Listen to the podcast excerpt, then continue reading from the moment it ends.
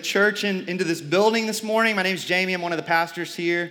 It's good to see a room full of diversity after a week at the beach with a bunch of empty nester retirees who told us our children were beautiful for six straight days, which was awesome, but I like diverse crowds, so this is awesome.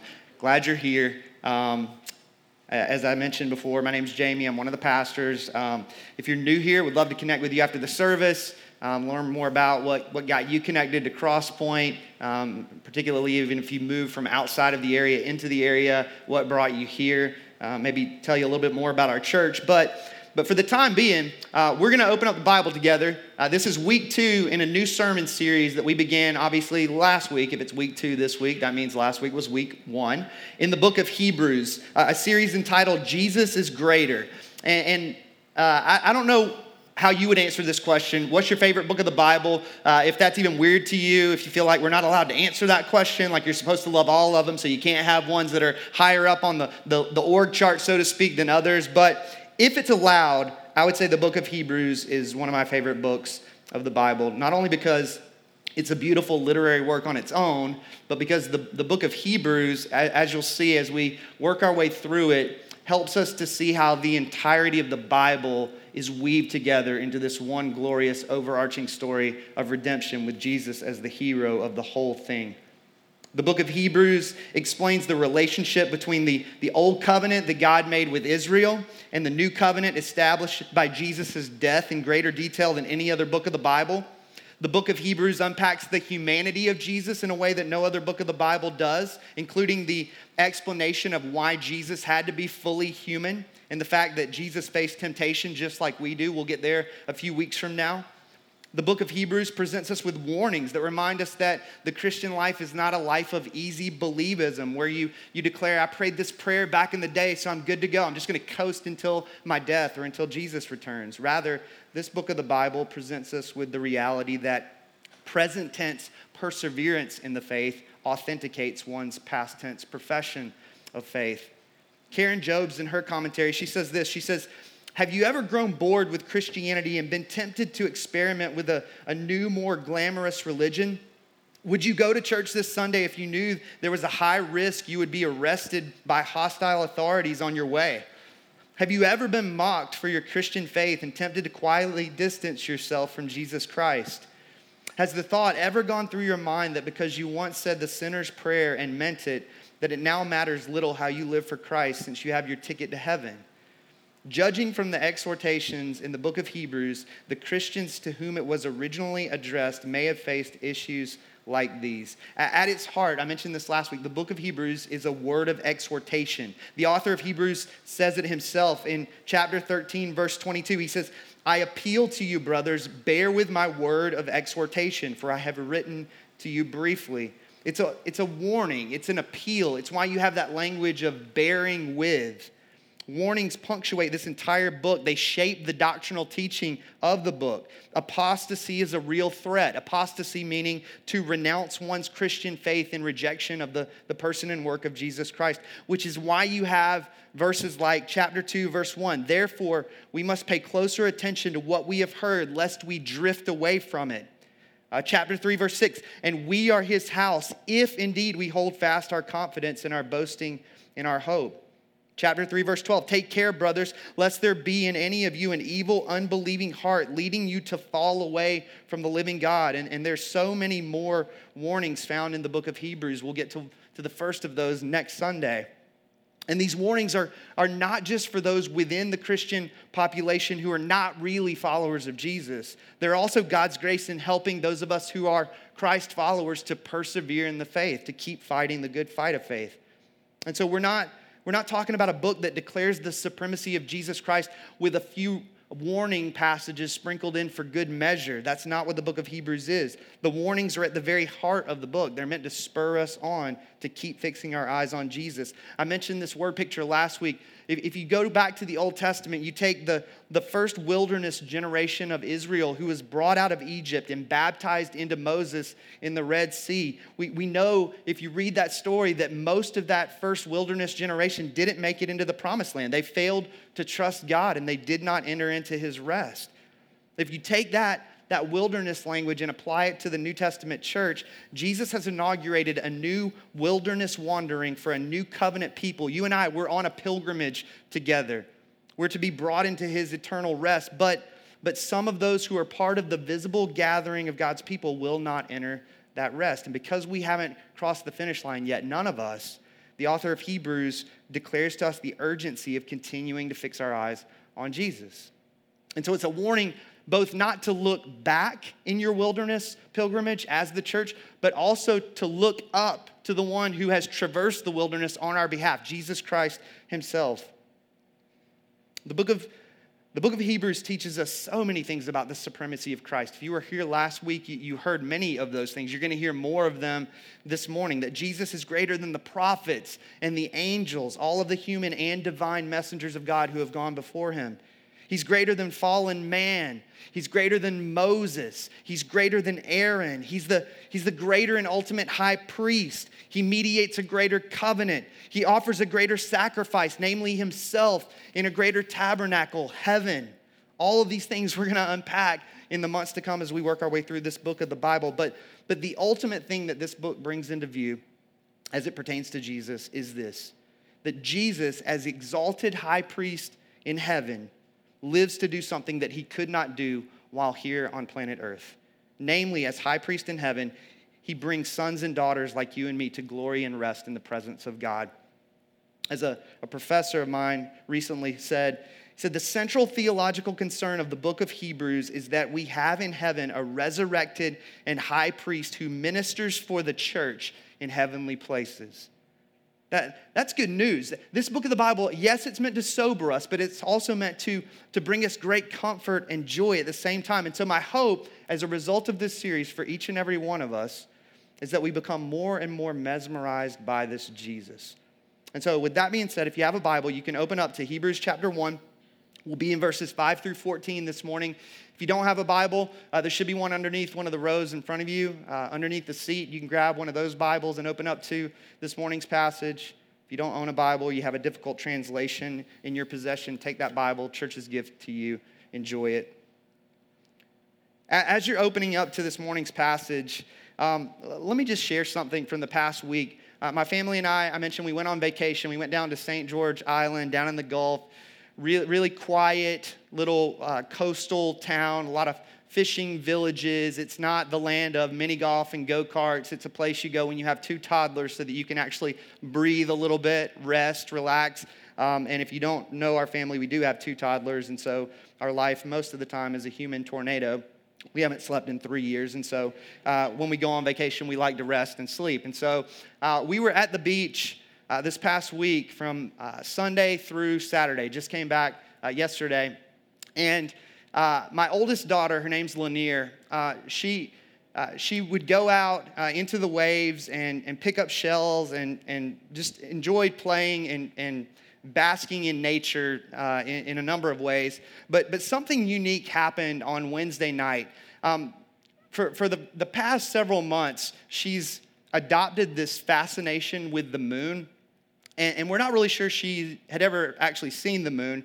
She had read stories about the moon. She owns the book Goodnight Moon. There's a, uh, there's a movie on Netflix uh, entitled The Very Hungry Caterpillar, and there's a, a follow up. It's and other stories. And one of those other stories is the story about a dad who uh, tries to grab the moon for his daughter and bring it down so that she could, could hold it in her possession. And so my daughter loves the moon. She thinks the moon is great.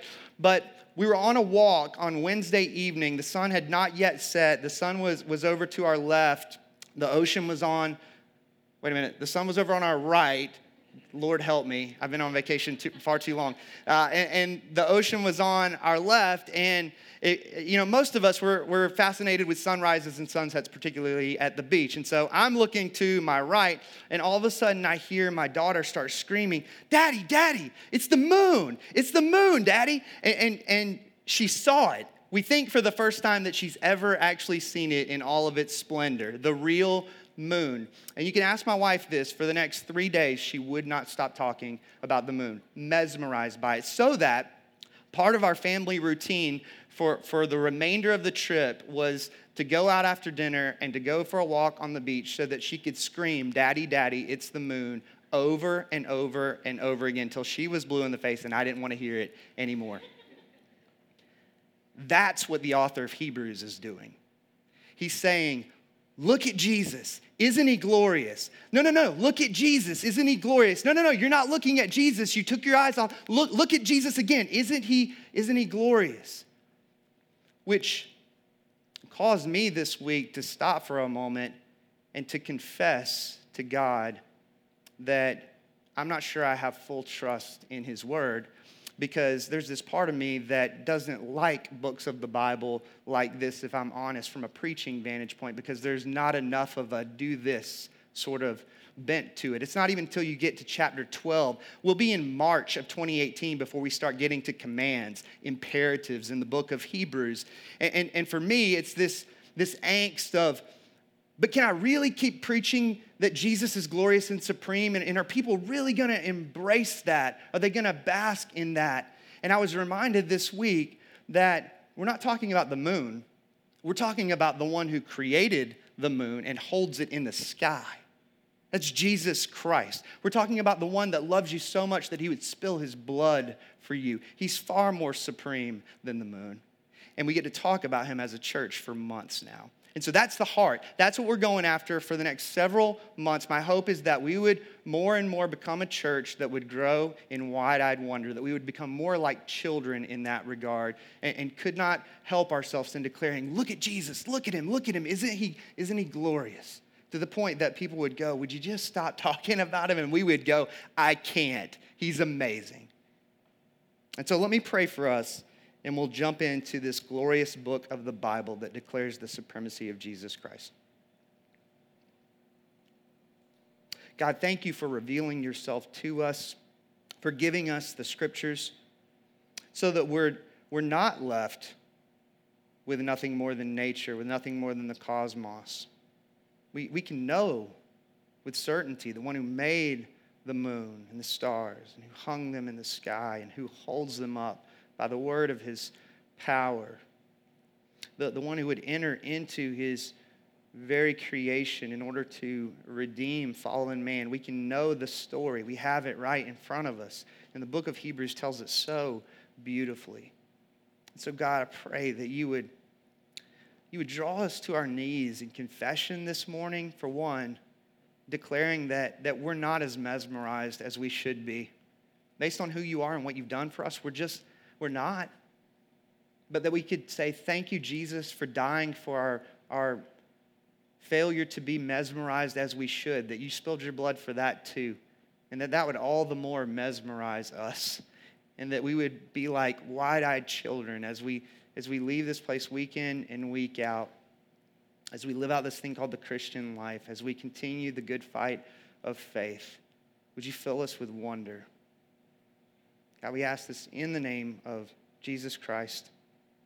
Amen. If you go back to last week, we spent some, some time in the first four verses of, of chapter one of this book of the Bible, the introductory paragraph meant to set the stage for the, for the rest of the book. Arguably the, the four most power packed verses in all of Scripture, just, just kind of brought together in this power packed punch. Those, those four brief verses tell us that that the God of Christianity is a God who speaks, that, that in the days prior to Jesus' entrance onto the human stage, God spoke in a number of ways. We talked about this last week. He, he spoke in acts of mercy and judgment, making sense of those acts through the prophets. He spoke in a, a storm to Moses on one occasion, in a burning bush on another occasion. He spoke in a still small voice to Elijah. He spoke in dreams to Daniel, and there's so many other ways that God spoke prior to Jesus' entrance onto the scene. But, but all of those moments of divine revelation didn't communicate everything that God had to say in its fullness. And so in Jesus, as we looked at those first four verses, we saw that God has said everything he needs to say, that Jesus is God's ultimate and final message to mankind. He's the final revelation of God. That the Old Testament is all about the foreshadowing of the promised hero in Genesis chapter 3, the one who would slay the darkened dragons of Satan, sin, and death, so that when the promised hero shows up and save the, saves the princess, there's nothing more to tell. The story has now been told. God has spoken.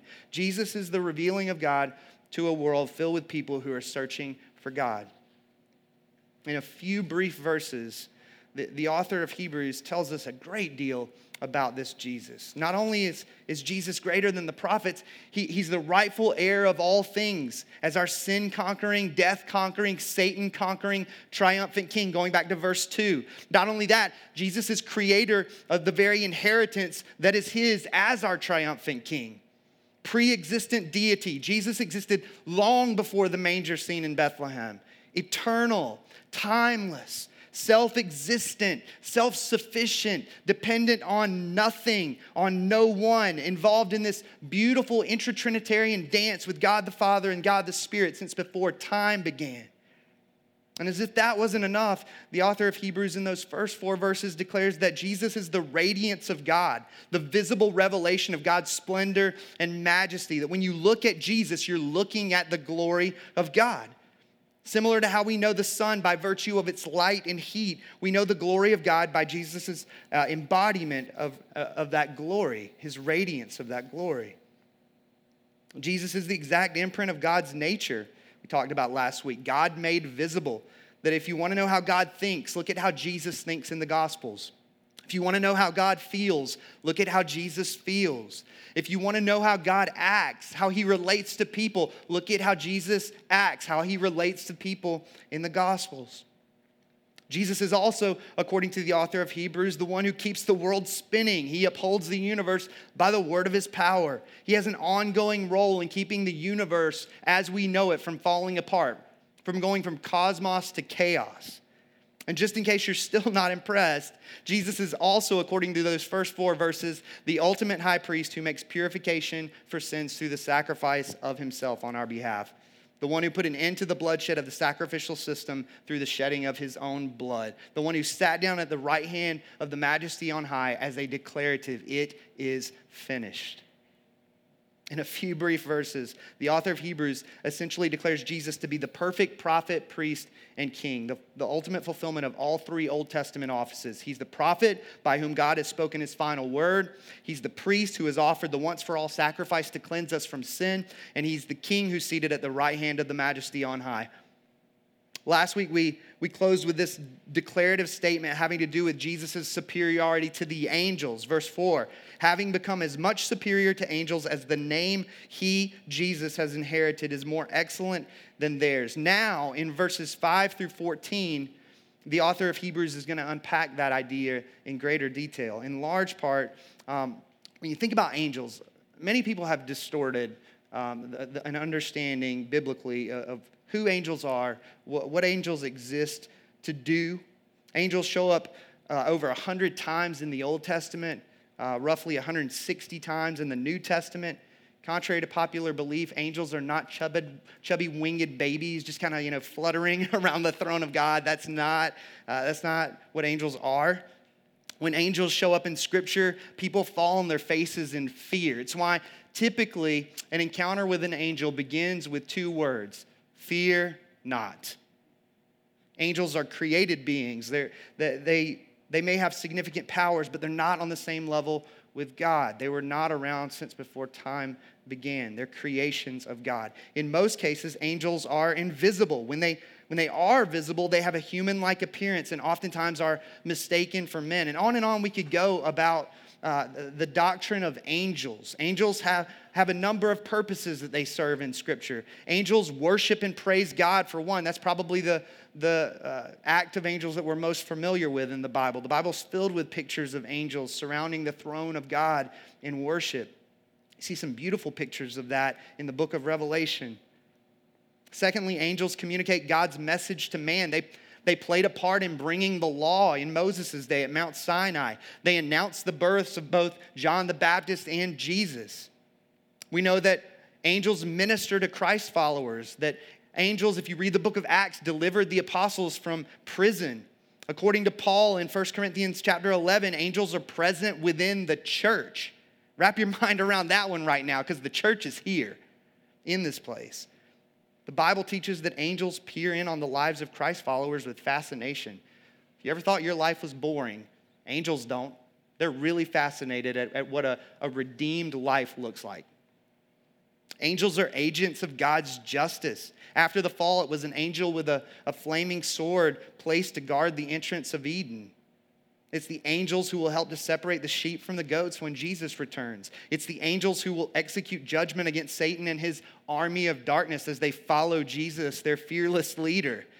Angels are fascinating beings, and yet the author of Hebrews wants us to see that angels don't hold a candle to the supremacy of Jesus Christ. Look at verse 5. He says, for to which of the angels did God ever say, You are my son, today I have begotten you? Or again, I will be to him a father, and he shall be to me a son. That first quote is from Psalm chapter 2, verse 7 You are my son, today I have begotten you.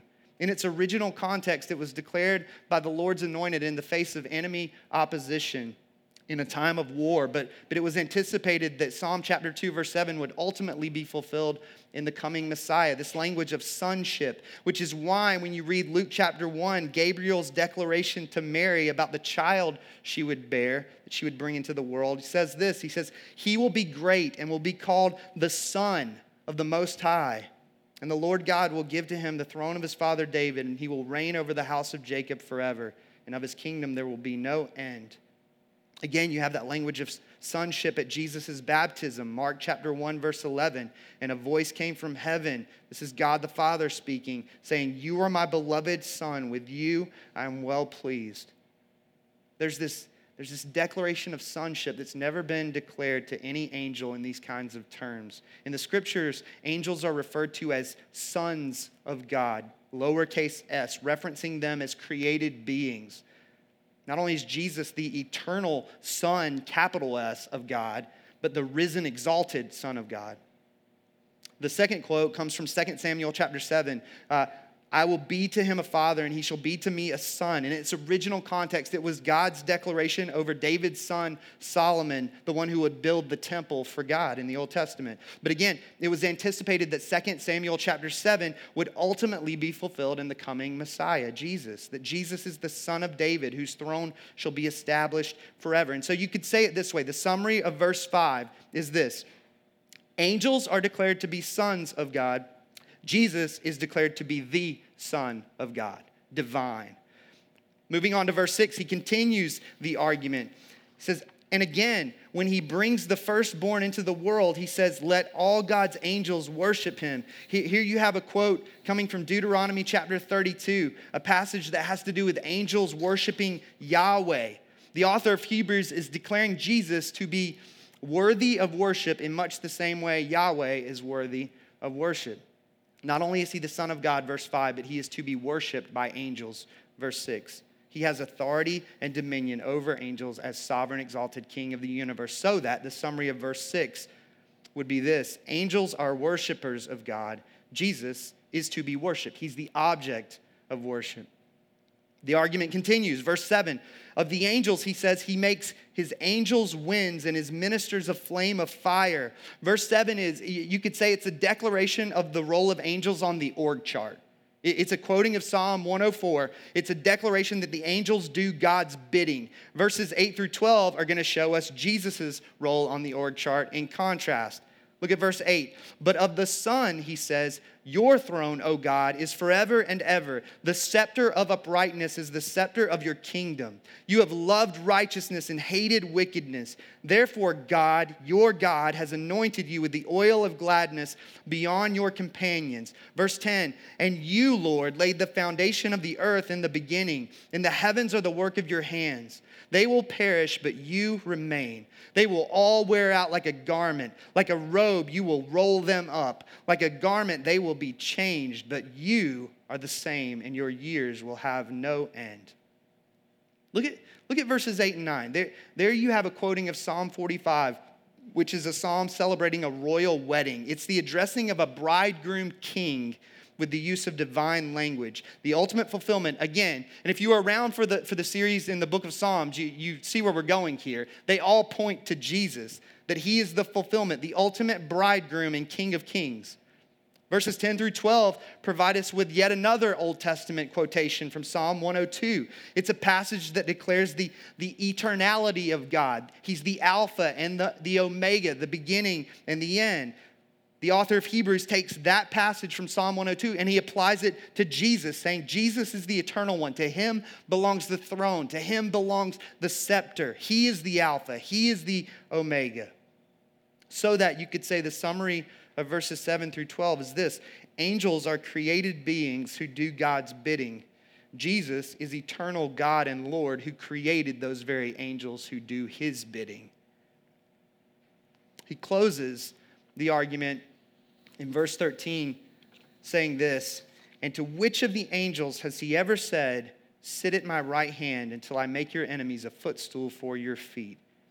This final Old Testament quote comes from Psalm 110 has to do with the king's enthronement and the promise of victory over all his enemies. But again, its ultimate fulfillment is found in Jesus. The death blow was delivered at the cross of Jesus Christ, and there's a day coming in which all of God's enemies will be fully and ultimately wiped away. The angels have never been given the right to sit at the right hand of the Almighty. The angels are not the ones who will authoritatively lead the charge in setting all things right in the end. That's Jesus' authoritative right. And so he goes on to say in verse 14, Are they, the angels, not all ministering spirits sent out to serve for the sake of those who are to inherit salvation? In other words, and this is mind boggling to me, the angels get the honor and privilege of serving those human beings who love and follow Jesus. Think about that if you're a Christian for a second. The angels are not, um, I, I, I, don't, I don't know what that all entails. I, I sat with that uh, this week for, for a little while and my head just started to hurt, so I stopped. And then I picked up a couple systematic theology books and thought maybe I'm, I'm rusty on my angelology, so I just need to go back and read and, and be reminded of what angels do. And, and it just, even systematic theology books can't, can't do justice to, to this idea that angels serve those who love and follow Jesus, according to verse 14. But, but here's the deal that's not really the point of it all. It's, it's not for us to, to try to unearth and, and get behind the, the curtain, so to speak, to see what, what it is that angels do in all of their fullness. The point of this passage is that there's a distinct difference between angels and Jesus. That when you look at verses 13 and 14, you're meant to see the following distinction that angels are God's servants who minister to people like you and me who will inherit salvation. Jesus is God's exalted king seated on the throne of heaven. So that the unwavering declaration of this morning's passage is, is simply Jesus is superior. It's, it's look at the moon, Daddy. Isn't it glorious? But, but Jesus is all the more glorious than the moon, as the author of Hebrews declares. Kent Hughes, in his commentary, says it this way He says, Christ is superior to angels because he has a superior name, his is Son, a superior honor, all the angels worship him. A superior vocation. He is sovereign king. A superior existence. His is eternal and unchangeable. A superior status. He rules the universe. Such that Jesus is to be marveled at. If you're looking for application this morning, significance for you, as, as we walk away from verses 5 through 14 of Hebrews chapter 1, you really could declare that the application of this morning's passage in this morning's sermon is simply marvel. Marvel. Be amazed at this Jesus. Be mesmerized by this Jesus. Fall at his feet and worship him as both eternal Son of God and risen Son of God. Declare your allegiance to the one who commands angels to do his bidding. We cannot divorce Jesus as Savior from Jesus as Lord and King. The author of Hebrews refuses to do that. I'm certain, I've said this before, that many of us, when we come face to face with Jesus, will find out that we did not have a two tiered story of salvation in our lives where Jesus was our Savior at one point and eventually became our Lord later in life. That, that that's not how salvation works. You can't divorce the Lordship and Kingship of Christ from Jesus as Redeemer and Savior. The author of Hebrews does not do, he refuses to do that. Every morning we're faced with the question Will I confess Jesus as Lord today? Will I functionally bend my knee to him as risen king today? Will I believe the gospel today? The Christian life is a life of confessing and believing. Like my daughter, yes, I declared the moon was marvelous on Wednesday, but it's Thursday, Daddy. It's time to talk about how marvelous the moon is yet again because it's a new day. Every time we display our confidence in Jesus, we acknowledge his supreme worth. And, and here's the amazing thing this exalted king who commands the angels to do his bidding loves you with an unfathomable love. The moon doesn't love my daughter, that's a one sided relationship. Jesus Christ deeply, deeply loves you. The reason we can declare him to be the risen Son of God is because he was the crucified Son of God. He lived the life we could never live. He died the death we deserve to die. We talk about it all the time around here. A sinner's death as our substitute. Our sins were put upon him. He was punished in our place. He spilled his precious blood as a ransom for sinners like you and me. But he didn't stay dead. He conquered our great enemies of Satan, sin, and death. He's been exalted to the right hand of the majesty on high. If you're not a follower of Christ, man, right now, fall at his feet, declare him Savior and King, become a Christ follower. And if you are, let me just heap encouragement on top of encouragement. If you fast forward to chapter 4 of the book of Hebrews, listen to what the author says about this risen Son of God we've been talking about all morning. He uses this sonship language. Listen to these words Hebrews chapter 4, verses 14 through 16. Since then, we have a great high priest who has passed through the heavens, Jesus, the Son of God. There's the language of, of chapter 1 let us hold fast our confession, for we do not have a high priest who is unable to sympathize with our weaknesses, but one who in every respect has been tempted as we are, yet without sin. Let us then with confidence, with confidence, with confidence draw near to the throne of grace that we may receive mercy and find grace to help in time of need. This Jesus, who is superior to the angels, does not sit on his throne as a cruel tyrant his throne is approachable. It's a throne of grace. It's a throne that you can approach with confidence. Think about that. You can confidently approach the throne of the one who commands angels to do his bidding. That's crazy. He wants you to approach his throne of grace. It's mind blowing to me to think that the one who commands the angels not only can sympathize with you and me, he cares for us deeply. He wants to come alongside of us, to help us to, to fight this good fight of faith, to help us to persevere, to run the race. Not only is He committed to pouring out His mercy and grace on us in our time of need, He's committed to commanding the very angels over whom He exercises superiority to minister to you, to minister to me. When we get to chapter 2, we'll, we'll get an even better understanding of how Jesus feels about us if you haven't picked up on it yet. He, he's not ashamed to call us brothers and sisters, the author of Hebrews will declare. He loves us, and thus he commands the host of heaven to minister to us. Again, please, please don't ask me to make sense of that for you. I can't do it. All I know is that Jesus loves us so much that he's commanding angels to serve and care for us in ways unseen. Maybe that's part of the joy of heaven. I've got, I got a lot of conversations I want to have with uh, heroes of the faith who have gone before me. I want to sit down with Jesus, talk about a lot of things. One of those, I think, will be I, I want you to tell me about all the ways that, uh, that you commanded the heavenly host to minister to me. What did that look like, Jesus? That's got to be crazy. Is there a big enough cup of coffee in the world that we could have that dialogue? What does that look like? A.W. Pink, in his commentary, he, he says it this way. I love this. He says, It should awaken within us a sense of wonderment. The angels are portrayed as our attendants. When we remember who and what they are, their exalted rank in the scale of being, their sinlessness, their wondrous capacities, knowledge, and powers, it is surely an astonishing thing to learn that they should minister to us. Think of it. The unfallen angels, he says, waiting upon the fallen descendants of Adam. Could you imagine the princes of the royal family seeking out dwellers in the slums and ministering to them, not once or occasionally, but constantly? But the analogy altogether fails. The angels of God are sent forth to minister unto redeemed sinners. Marvel at it. And how's this for comfort? The angels minister to God's redeemed even unto death.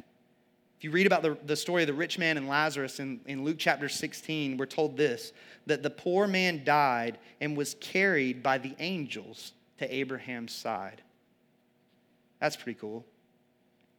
A.W. Pink goes on to say this. He says, To our natural feelings, a, de- a deathbed scene is often a most painful and distressing experience. There we behold a helpless creature, emaciated by disease, convulsed with pain, panting for breath, his countenance pallid, his lips quivering, his brow bedewed with a cold sweat. But were not the spiritual world hidden from us by a veil of God's appointing, we should also see there the glorious inhabitants of heaven surrounding the bed. He's talking about angels here, waiting for God's summons to convoy that soul from earth through the territory of Satan up to the Father's house. There they are, ready to perform their last office in ministering for those who shall be heirs of salvation. Then, Christian, why fear death? Jesus is so good. He loves you so much. He cares for you so much. And so the invitation this morning is, is very simple it's marvel at his glory, marvel at his sovereignty, marvel at his majesty, and also marvel at his love, marvel at his care, marvel at his grace. And as you respond in worship of the Son of God through singing in the moments to come, let, let this thought run through your mind. When you lift your voice, just a few moments from now, when you lift your voice, not only are you joining brothers and sisters who love and follow Jesus, you're also joining with innumerable angels, myriads of myriads, and thousands of thousands. Let, let that thought overwhelm you with reverence and joy as you sing in this place, this makeshift auditorium, that angels would join in with your singing. He doesn't need our song, Jesus, but we get the honor, we get the privilege, we, we get the blessing of lifting our voices to the risen, exalted Son of God this morning.